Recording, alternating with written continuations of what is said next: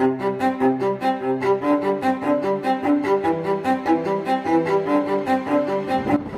teman-teman, selamat datang kembali di artos.id FM, ruang media pajakmu. Bersama saya, Angga Prayoga. Di episode ketujuh ini, kita punya banyak berita pajak yang menjadi topik hangat di kalangan masyarakat. Karena gini teman-teman, adanya rancangan undang-undang perpajakan yang baru yang sedang disiapkan oleh pemerintah. Sehingga mungkin ya tahun depan akan adanya skema-skema tarif baru yang akan diterapkan. Tetapi harus ingat ya teman-teman, rancangan undang-undang perpajakan ini masih dalam tahap proses pembahasan. Sehingga masih belum pasti penerapannya ke depan seperti apa. Nah, jadi teman-teman, utamakan proses mencari tahu informasi terlebih dahulu sebelum memberikan opini atau pendapat. Karena di zaman media, sosial seperti ini, banyak sekali berita-berita hoax yang tersebar. Oke teman-teman, Nah, salah satunya berita yang perlu untuk diketahui yaitu DJP menerbitkan infografis mengenai fakta sembako dan jasa pendidikan yang terkena PPN yang tetap mengedepankan asas keadilan.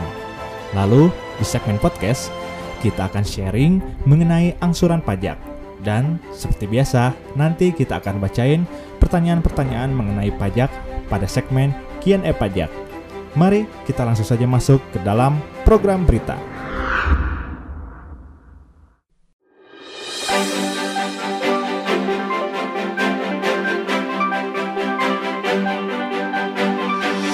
Direktorat Jenderal Pajak mengeluarkan infografis terkait sembako dan jasa pendidikan yang terkena PPN.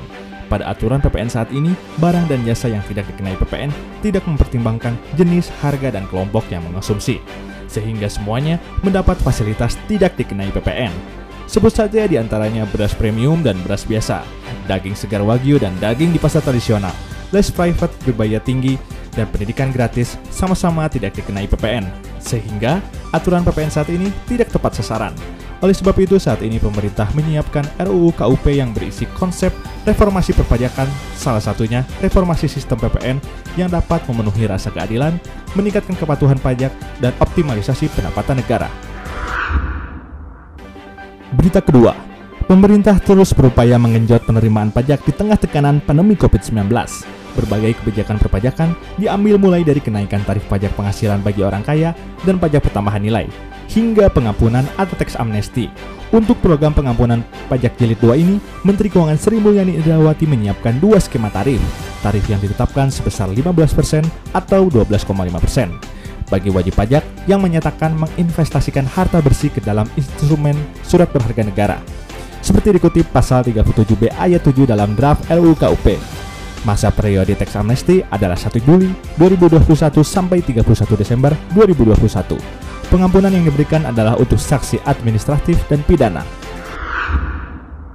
Berita ketiga, Menteri Keuangan Sri Mulyani Indrawati akan menaikkan tarif pajak pertambahan nilai menjadi 20% dari saat ini tarif PPN sebesar 10%. Hal ini tertuang dalam rancangan Undang-Undang Perubahan Kelima atas Undang-Undang Nomor 6 Tahun 1983 tentang Ketentuan Umum dan Tata Cara Perpajakan Kenaikan PPN ini tentu akan berdampak pada harga barang yang semakin mahal dibanding dengan tarif awal. Hal ini disampaikan oleh Wakil Ketua Umum Kamar Dagang dan Industri Indonesia Kadin bidang perdagangan, Beni Sutrisno. Menurutnya, kenaikan harga barang ini akan kembali menurunkan daya beli masyarakat yang saat ini sudah mulai pulih. Penurunan daya beli ini akan membuat sisi konsumsi kembali melemah. Berita keempat, ekonomi yang anjlok karena pandemi COVID-19 berimbas terhadap menurunnya penerimaan negara dari sisi pajak. Tahun ini, rasio pajak diperkirakan hanya akan menyentuh 8,18 persen. Kepala Badan Kebijakan Fiskal Kementerian Keuangan Febrio Nathan Kacaribu menjelaskan bahwa rasio pajak sudah mengalami tekanan sejak beberapa tahun sebelumnya. Di tahun ini, rasio pajak pun diperkirakan akan lebih rendah dari tahun realisasi 2019 dan 2020. Sementara itu, rasio utang pada tahun ini juga kemungkinan akan meningkat seiring adanya langkah kebijakan luar biasa atau ekstraordinari dari pemerintah dalam menangani pandemi COVID-19 melalui kebijakan stimulus pada masyarakat rentan dan dunia usaha. Demikian sejumlah berita dan informasi terbaru yang dapat saya sampaikan ke ruang dengar Anda.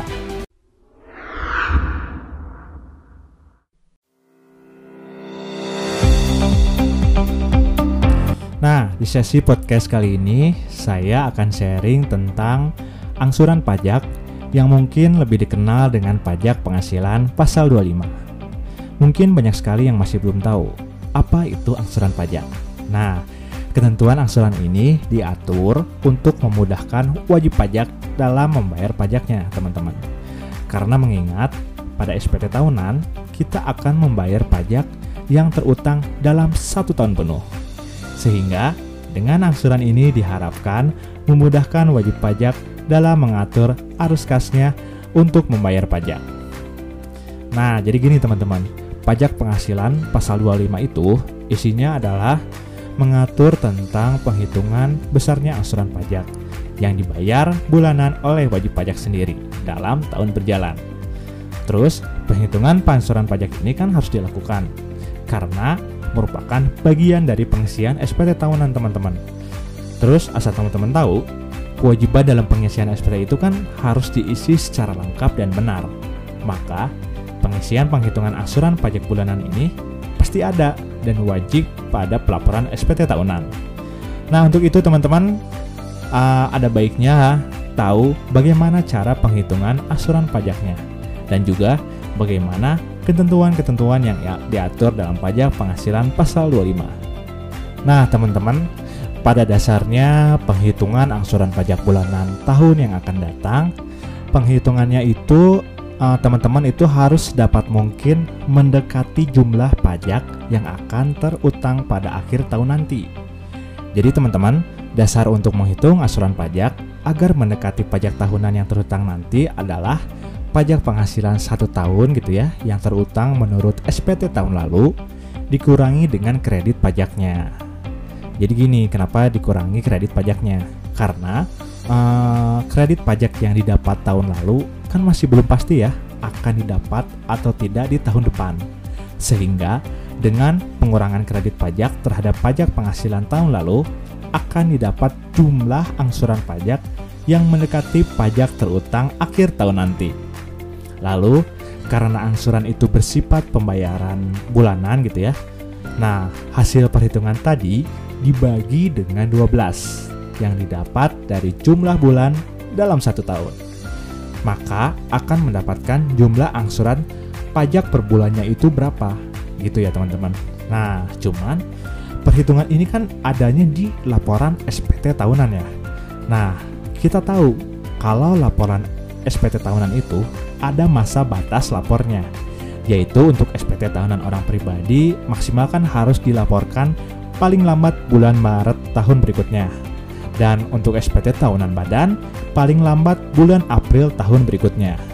Sehingga kan kita belum tahu ya angsuran pajak untuk bulan sebelum lapor SPT tahunan bayarnya berapa. Kalau nggak bayar, nanti kena sanksi. Kan jadi serba salah gitu ya jadinya. Nah, untuk angsuran pajak untuk bulan-bulan sebelum lapor SPT tahunan sama dengan besarnya angsuran pajak yang dibayarkan pada bulan Desember.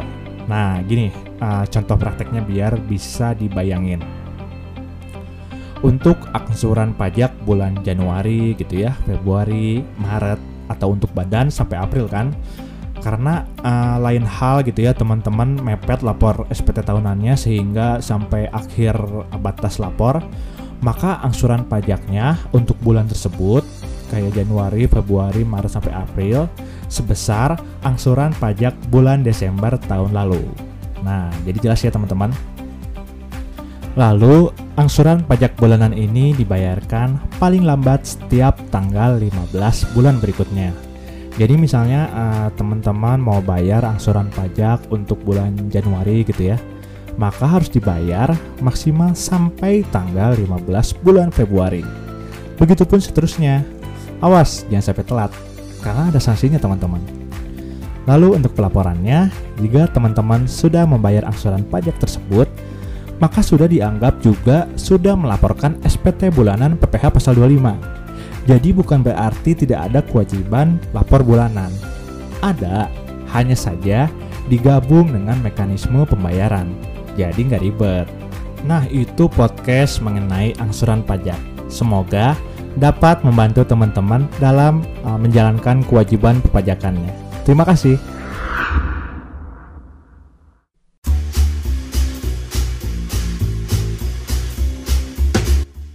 Nah, sekarang masuk ke sesi Q&A pajak. Seperti biasa, saya mau bacain pertanyaan-pertanyaan yang masuk ke WhatsApp atau Twitter at dari teman-teman. Jadi kalau ada yang mau nanya pajak bisa mention di Twitter at artosidfm atau di nomor WhatsApp artos.id 081292984203. Nah, pertanyaan datang dari 0878247009 sekian sekian sekian. Nah, mau bertanya, bagaimana jika wajib pajak yang dipindahkan KPP sedang dalam pemeriksaan terkait penghapusan NPWP? Oke, baik. Nah, jadi gini, teman-teman.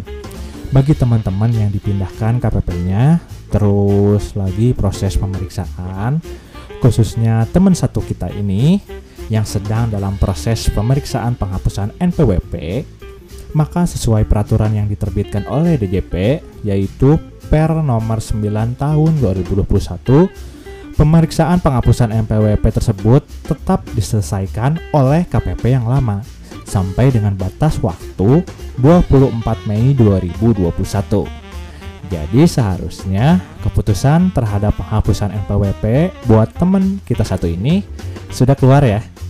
Nah, jadi gitu uh, ini juga berlaku bagi pemeriksaan terkait dengan pencabutan status PKP.